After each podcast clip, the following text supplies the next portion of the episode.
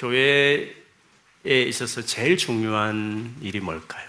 교회가 가져야 될 제일 중요한 일이 있다면 특별히 교회 자체 안에서 교회의 제일 중요한 어, 뜻이 있다면 그거는 교회가 하나 되는 것일 것입니다. 예수님께서도 십자가 돌아가시기 전날 밤에 제자들을 위해서 긴 기도를 했던 그 기도문이 있는 요한복음 17장에 보면 제자들을 위한 기도가 크게 보면 두 가지가 있는데 그 중에 하나가 아버지여 아버지와 내가 하나인 것처럼 저희들도 하나가 되게 해 주십시오라는 기도를 한 것을 보면 이 교회에 있어서 하나됨이라는 것은 얼마나 중요하는 것을 알 수 있습니다. 교회가 하나 되기 위해서는 어떻게 해야 될까요? 교회의 하나됨에 대해서 우리가 꼭 알아야 될 중요한 사실은 어, 이것인데요.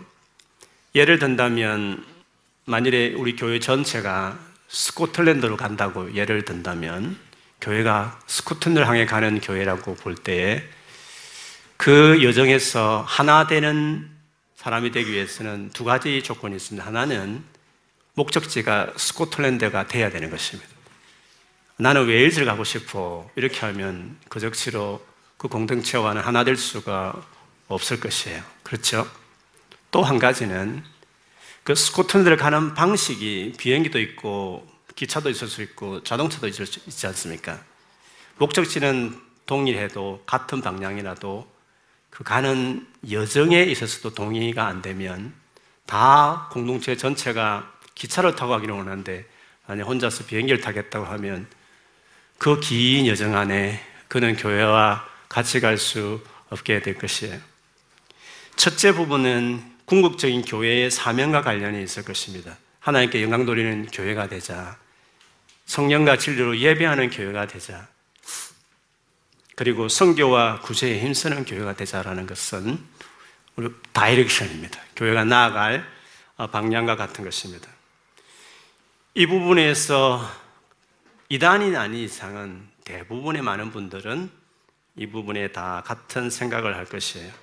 그런 점에서 교회의 하나됨의 제일 중요한 부분은 사실은 그 방향을 향해 나아가는 과정에 있는 것이죠. 그것을 이루는 부분에서 이 두 번째 부분에 사실 하나됨에 어떻게 중요한 포인트가 있는 것입니다. 하, 교회가 하나 되지 못하는 부분은 다 이 두 번째 부분과 관련되어 있을 때가 많습니다. 바울 서신을 보면 첫째 부분, 즉 이단적인 가르침에 뭐 성도들이 흔들려서 교회 안에 문제가 되고 또 하나됨이 깨어지는 경우도 있었지만 그와 상 비슷하게 더 많은 교회의 분열의 부분은 어떤 본질적인 교회의 사명과 관련되어 있기보다는 문화적인 뭐 이 음식을 먹어야 되냐 말아야 되냐 이 절기와 나를 지켜야 되느냐 말하는 본질적인 교회의 사명보다는 그 교회 안에 있는 문화적이고 어떤 전통과 문화적인 관점에서 그것 때문에 서로 의견이 통일이 안 돼서 나뉘는 경우가 훨씬 많았고 그래서 바울은 그런 관점에서 하나 되라는 권면을 많이 했습니다. 여러분 교회마다 가야 되는 방향들이 어, 방향은 비슷하지만 도달하는 방식에 있어서 어떤 교회는 기차로 가라고 부름받는 교회가 있고 어떤 교회는 비행기로 가라는 부르심이 있는 것입니다. 옛날에 다니던 교회는 비행기로 가야 된다는 걸 배웠는데 여기 와서 우리는 비행기로 가야 된다고 고집하기 시작하면 이 교회는 기차로 가라고 부름받은 교회 안에서는 그는 갈등을 일으키는 사람이 될 수가 있는 거죠. 그래서 저는 성도 일반 성도들은 모르겠습니다. 성도는 다 생각이 있고 관점이 달라도 괜찮지만 적어도 교회에 많은 성도 영향을 주는 리더인 경우에는 방법론에 있어서도 동의가 돼야 되는 부분이 중요한 것이죠. 그래서 제가 리더들을 특별히 셀 리더들을 세우실 때에는 어, 본질적인 부분이야 다 동의될 부분인데 우리 교회 안에 가지고 있는 전통과 어떤 방법에 있어서 동의할 수 있는지를 제가 꼭 어, 물어봅니다. 그 중에 하나는 술 문제입니다. 저는 이 술 문제가 문화적인 부분이 분명히 있다고 생각을 합니다. 영국 교회가 생각하는 술과 우리 한국 교회가 생각하는 술에 대한 태도는 다르기 때문에 그렇습니다. 그래서 정말 문화가 그래서 차이가 있죠. 그래서 우리 영국 교회가 아니지 않습니까? 우리 교회는 한인 교회이고 그리고 대부분의 많은 성도들이 한국에서 신앙생활하다 오신 분들이 많기 때문에 우리는 영국에 있어도 한국에 있는 한인 한국 교회의 문화를 가지고 있다는 것들을 우리가 잘 압니다. 그렇기 때문에 여전히 한국 교회는 술 분불에 대해서 예민하게 생각하는 분이 있기 때문에 제가 담임 목사로서 우리 교회의 하나됨을 위해서 정한 것이 있습니다. 그것은 교회 식구들끼리 모여서 식당이나 혹은 어느 집에서 초대받아 음식을 먹을 때에는 적어도 교회 사람들이 우리 꾸미는 교회 식구 이름으로 모연 자리이기 때문에 거기에서는 그 술 부분에 대해서 만일에 자연스럽게 거기 맥주든지 그것이 포도든지 간에 우리는 가볍게 생각하지만 누군가는 말은 하지 않을 뿐이지만 되게 힘들어하는 사람이 있다는 것을 이해할 필요가 있습니다. 실제로 다른 교회에서 찬양팀으로 섬기다가 찬양팀들이 그냥 자연스럽게 흥청망청 먹지는 않았겠죠. 자연스럽게 뭐 캔을 먹었, 맥주를 먹었는지 포도주를 먹었는지 모르지만 그것들이 아무렇지 않게 그렇게 하는 걸 보고 너무 시험이 들어서 우리 교회를 옮긴 청년들도 있었습니다. 드러나지 않지만 그걸 되게 불편하게 하게 생각하는 것이 이게 성경적인 걸 떠나서 문화의 부분에서 한국 교회의 문화라는 이 특성이 그런 불편함을 갖는 것입니다. 그것이 그걸 동의할 수 있느냐 리더로서 그 부분을 동의할 수 있는 제가 묻는 것이죠. 두 번째 물어보는 한 가지 사실은 우리 교회가 매주 토요일마다 길에서 전도하는데 그것을 동의할 수 있느냐 하는 것입니다. 이 부분에 대해서는 사람마다 생각이 다 다를 수 있고 불편하게 생각하는 사람이 당연히 있을 것이에요. 개개인에게 일반 성도들이 그렇게 생각하는 것은 이해할 수 있지만 적어도 교회 전체를 이끌어가는 리더는 본인이 그것이 성향이 안 맞더라도 그러나 리더로서 교회 방향에 나는 맞추겠다는 마음이 있느냐 하는 것입니다. 그렇지 않으면 본인이 어떻게 셀원들을 독려하겠습니까?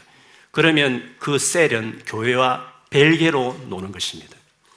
이 부분에 대해서 오늘 특별히 좀 어, 길에서 전도하는 부분에 대해서 여러분하고 조금 나누고 싶어서 focusing을 여기에 좀 두고 싶습니다. 저 개인적으로 가장 선호하는 전도 방식은 관계 전도입니다. 그러니까 내가 맺고 있는 모든 사람들에게 복음을 자연스럽게 내 삶과 인격을 통해서 전하는 것이죠. 여러분은 어떠실지 모르겠지만 저는 목사지만 부끄럽게도 관계 전도가 그렇게 쉽지 않습니다. 예를 들면 저희 막내 여준이가 Year Two인데 best friend가 있어요. 근데 그 best friend 부모님 당연히 친하죠. 몇 년을 같이 있지만 저는 진지하게 그분에게 복음을 전한 적이 없습니다. 늘 마음의 부담이 있죠. 중국 분이시고 복음이 필요한 분이며 제가 목사인 줄 알면서도 그걸 전한다는 것이 되게 상당히 쉽지 않는 것을 보면 관계 전도하는 것이 참 어떤 분에게 쉽지 모르지만 저에겐 어렵구나. 친구야 뭐 만나니까 할수 있지만 이렇게 새롭게 그 외에 만나는 많은 관계들 안에는 쉽지 않은 것을 느낍니다. 그래서 늘 저의 기도 제목 중 하나가 주님, 제가 토요 전도라는 것은 이벤트 속으로 한다고 늘 생각하지 진짜 저의 전도를 원하는 전도는 제가 만나는 모든 관계 맺는 사람들에게 한두 달이든지 1년이 지나면 다 복음을 전하는 일상에서 전도하는 전도자가 되고 싶습니다. 그것이 저의 간절한 기도가 기도입니다. 여러분은 어떻습니까? 관계 전도가 여러분 어떻게 쉬우십니까? 한번 물어보고 싶은데요. 마음속으로 한번 대답해 보십시오. 여러분이 지금 관계 맺고 있는 수많은 관계들이 있지 않습니까? 지난 1년 동안에, 지난 1년 동안에 여러분이 맺고 있는 관계 맺고 있는 사람들 중에서 믿음이란 것은 들어야 생긴다 하지 않습니까? 그러니까 교회 가자 이런 거 말고 그리스도의 말씀을 전한다는 말씀, 진지하게 예수 그리스도가 누구며 왜 믿어야 되며 왜 예수를 통해서 구원받는지 복음에 대해서 그 복음의 내용에 대해서 지난 1년 동안에 여러분이 관계 맺고 있는 사람들 중에서 두 명, 두 명 이상에게 복음을 전한 적이 있으십니까? 마음속으로, 마음속으로 손을 들어서. 여러분이 관계 전도를 중요하게 생각하는 분이 많았을 텐데, 그러면 제가 묻겠습니다. 여러분이 관계 맺고 있는 사람들 중에 지난 1년 동안에 두 명 이상에게 진지하게 복음을 한번 전해본 적 있으십니까? 있으시겠죠. 근데 어떤 분들은 한 명도 전하지 않았다고 생각하는 분들이 의외로 저는 많이 있을 것이다. 아, 그런 생각을 합니다. 우리 교회가 길거리 전도를 해야 되는 몇 가지 이유들이 있습니다. 첫째는 그 길거리 전도를 하다 보면 저의 경우이기도 하지만 계속 하다 보면 관계 전도에 대한 열망들이 있습니다. 전도해야 되는데 하는 마음을 계속 이렇게 갖게 해준다는 점에서 길거리 전도는 우리가 그렇게 중요하게 생각하는 관계 전도를 잘하는 사람으로 격려하고 돕는 일을 합니다. 전혀 길거리 전도도 하지 않는다. 그럼 일상에 살면서 여러분 직장 생활이나 아니면 뭐 하나님 뜻대로 순종하면 살아야지 이런 생각을 하겠지만 과연 직장이나 학교에서 전도에 대한 마음을 얼마나 가질까 싶은 거죠. 그러나 길거리 전도를 쭉 하다 보면 계속 내가 이것을 내 사는 삶의 현장에서 전도해야지라는 마음이 자연스럽게 드는 것입니다. 관계 전도라는 것이 1년을 지나도 그렇게 그 많은 관계 맺는 사람들에게도 복음을 전하지 않는 경우가 많은데 적어도 그래 토요일 나오면 전도지라도 몇 장을 나눠주지 않습니까? 그리고 저 같으면 매주마다 복음에 대해 진작에 나누는 대하는 사람이 여러 명 만나니까 1년에 한 4, 50명 그래도 복음을 전하는 어, 그런 삶을 제가 살 것 아니겠습니까? 그래서 길거리 전도는 결국 우리가 그렇게 바라는 일상에서 전도하는 사람으로 자라도록 도와주는 어, 그런 전도라는 것입니다. 그리고 두 번째는 이 전도는 교회적으로 할 수 있는 가장 간단하고도 쉬운 방법입니다. 한국 교회에서 주로 많이 하는 전도, 그래도 전도를 많이 하는 교회 하는 방법 중에 하나는 세 가지를 초청하는 초청 잔치입니다. 이는 몰라서 그렇지 초청 잔치라는 것이 엄청난 준비가 필요합니다. 재정도 많이 들고 에너지도 많이 쏟습니다. 솔직히 저는 그런 여력이 없기 때문에 그런 행사에 대한 자신은 없습니다. 그리고 1년에 한두 번 정도고 그리고 그것도 교회 가자에 초점이 맞춰 있고 교회 오면 복음을 들을 수 있는 시기니까 그것보다는 매주 전도할 수 있는 기회를 매주 생각하게 하고 그것도 직접 나가서 복음을 가지고 실험하고 복음을 직접 전하는 그 최전방에서 복음 가지고 사람과 대화 나눌 수 있는 이 방식이야말로 특별한 준비 없이 그리고 누구나 오기만 하면 전도를 경험하고 할 수 있다는 점에서 교회적으로 개인적으로는 관계 전도 많이 하시고 교회 차원에서 할 수 있는 전도 방식은 이것만큼 쉽게 접근하고 또큰 어, 준비 없이 할 수 있는 그리고 복음을 직접적으로 그리고 주기적으로 계속적으로 많이 전할 수 있는 방법은 이것이 최상이기 때문에 그러면 만약 이것보다 더 좋은 방식이 있으시면 말씀해 주시면 적극적으로 반영하겠습니다. 그리고 세 번째 나누고 싶은 것은 길거리 전도가 얼마나 효과가 있느냐. 오히려 그 모습을 통해서 복음에 대해서 교회에 대해서 부정적인 이미지를 믿는 사람들에게 갖게 하는 거 아닌가라고 생각하는 부분에 대해서 좀 이야기하고 싶습니다. 저도 한때 그 생각을 많이 하기도 했습니다. 실제로 잘못된 방식으로 전도해서 그런 이미지를 주는 전도자도 있다고 저는 생각합니다.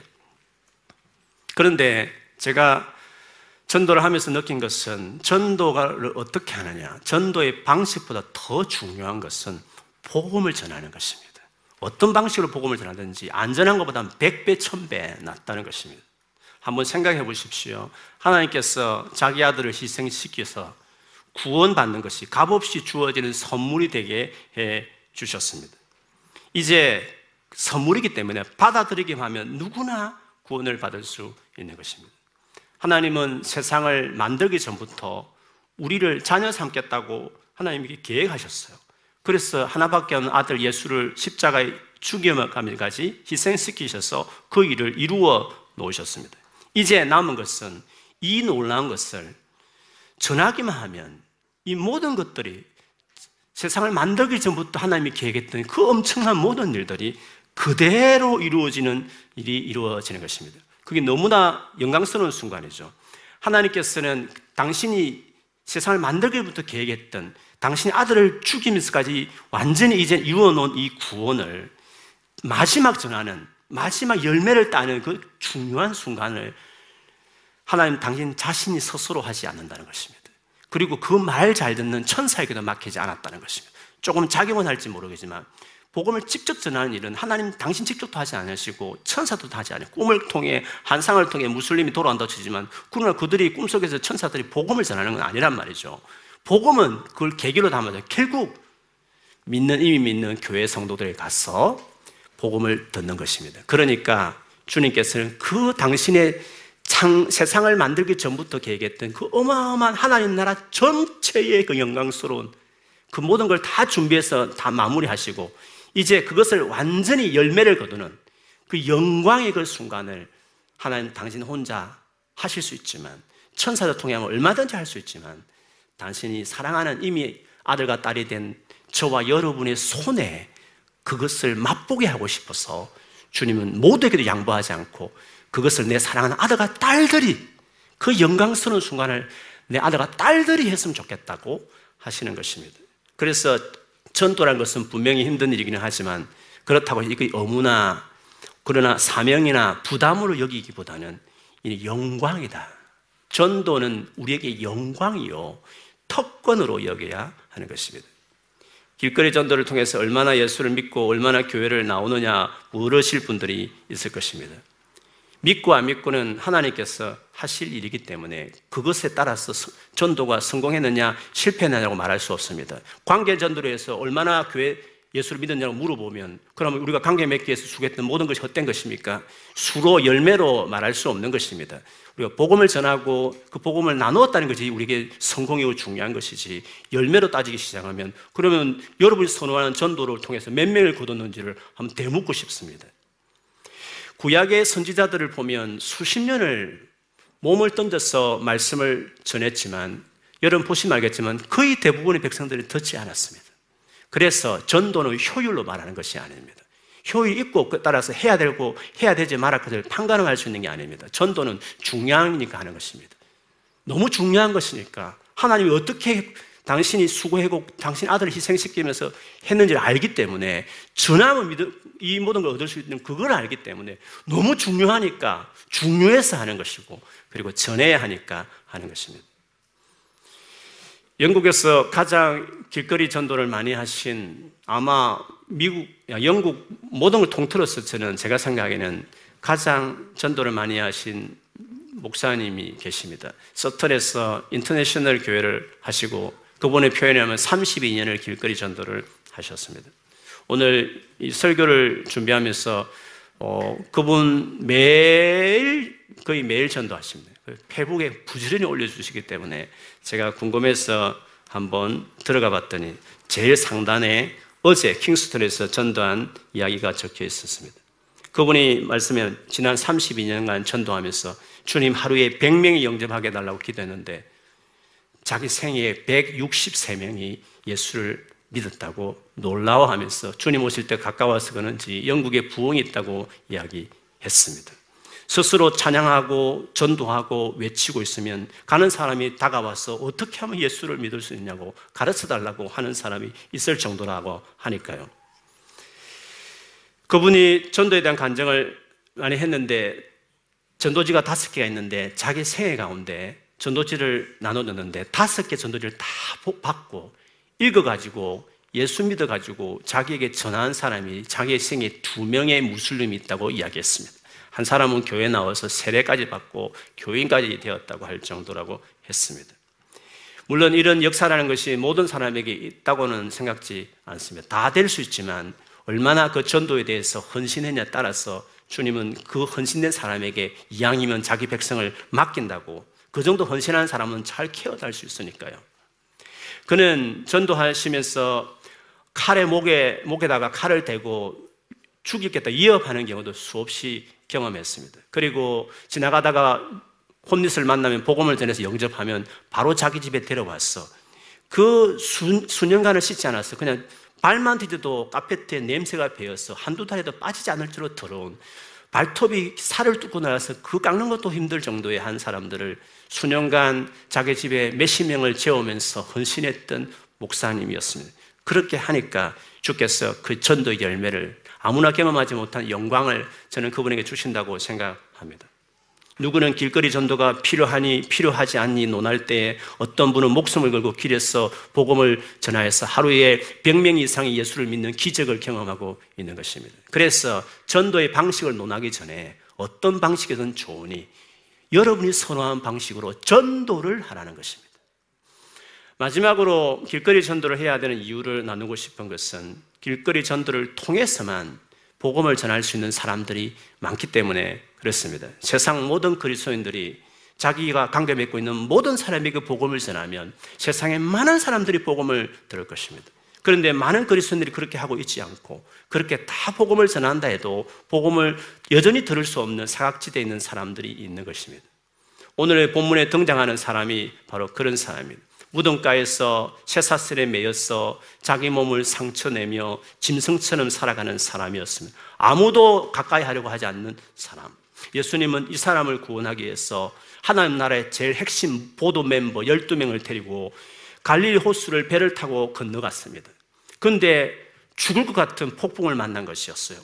근데 그 폭풍은 저는 문맥을 보면 알지만 곧 만나게 될 귀신들이 오는 그 호수까지 완전히 다 물에 빠뜨려 죽이려고 귀신이 일으킨 폭풍이었어요. 그래서 귀신을 쫓아낼 것처럼 폭풍을 향해 꾸짖었다. 꾸짖는다는 것은 인격을 향해 꾸짖는 건데 사단이 귀신들이 예수와 제자들을 하루아침에 죽여버리려고 그 오는 그 폭풍을 그렇게 일으킨 것이었습니다. 예수는 귀신을 꾸짖듯이 폭풍을 꾸짖어 잔잔케 하시고 드디어 그 건너편 가다라 지방에 갔습니다. 이방인들이 주로 많이 살고 있는 지역. 그래서 부정한 짐승인 돼지를 많이 그렇게 이렇게 가축하고 있던 그 지역에 이르게 되었죠. 거기서 그 귀신 들려 있는 어, 미친 모든 동네 사람들이 빨리 죽었으면 아예 내버린 한 영혼이 거기에 있었던 것이었어요. 주님은 그 한 사람을 살리기 위해서 그 귀신들의 요청을 받아들여서 그 돼지떼들, 다른 복음서에 보면 2천 마리의 돼지떼들이 다 대굴들 굴러서 물에 빠져서 죽을 정도에 희생시키면서 그 한 영혼을 살렸습니다.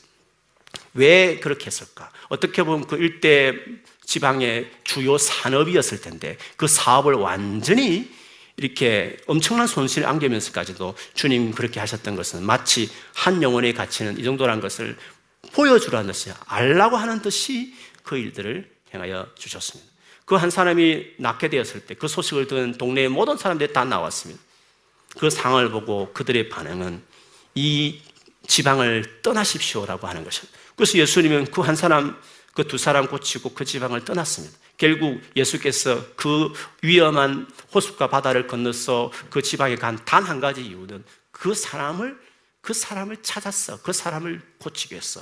그는 찾아가지 않으면 스스로 구원받을 수 없는 사람이게 스스로 지발로 예수께 찾아올 수 없는 사람이기 때문에 찾아가야만 복음을 들으시고 예수를 만날 수 있기 때문에 주님께서 그 위험을 감수하면서 가셨던 것이었습니다.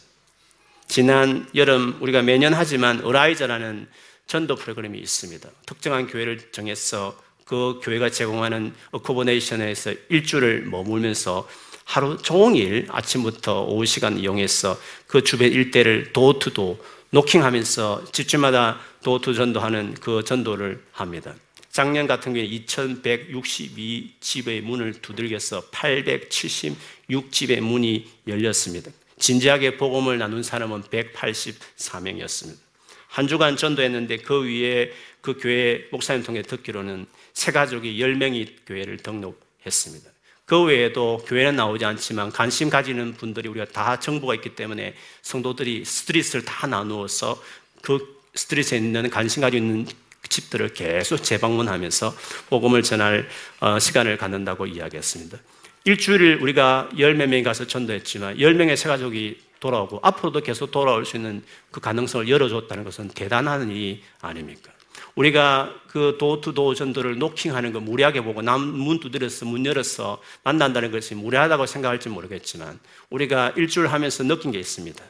만일에 이렇게 문 두드려서 열어서 복음을 전하지 않다면 도무지 복음 전할 수 없는 사람들 여기 많이 있구나. 찾아가야만 만날 수 있는 사람이에요. 교회에서 기도하고 앉아 있다고 올 수 있는 사람이 얼마나 되겠습니까? 대부분은 찾아가지 않으면 만날 수 없는 사람이 대부분인 것입니다. 그래 주님께서 가라고 우리에게 말을 하신 것이었습니다. 그렇기 때문에 가서 복음을 전하는 일들이 우리에게 너무도 중요한 것이죠. 오늘 특별히 제가 길거리 전도에 대해서 참 감동을 주고 도전을 준 좋은 영상이 하나 있어서 여러분 이미 보신 분도 많이 계실 수 있지만 이 영상을 보여주면서 어, 제 설교를 좀 마무리할까 싶은데 이것은 호주 시드니 조지 스트리트라는 곳에서 40년간 전도한 프랑크 제너라는 실제 전도자의 어떤 영상을 담은 스토리입니다. 한번 이것으로 한번 보도록 하겠습니다.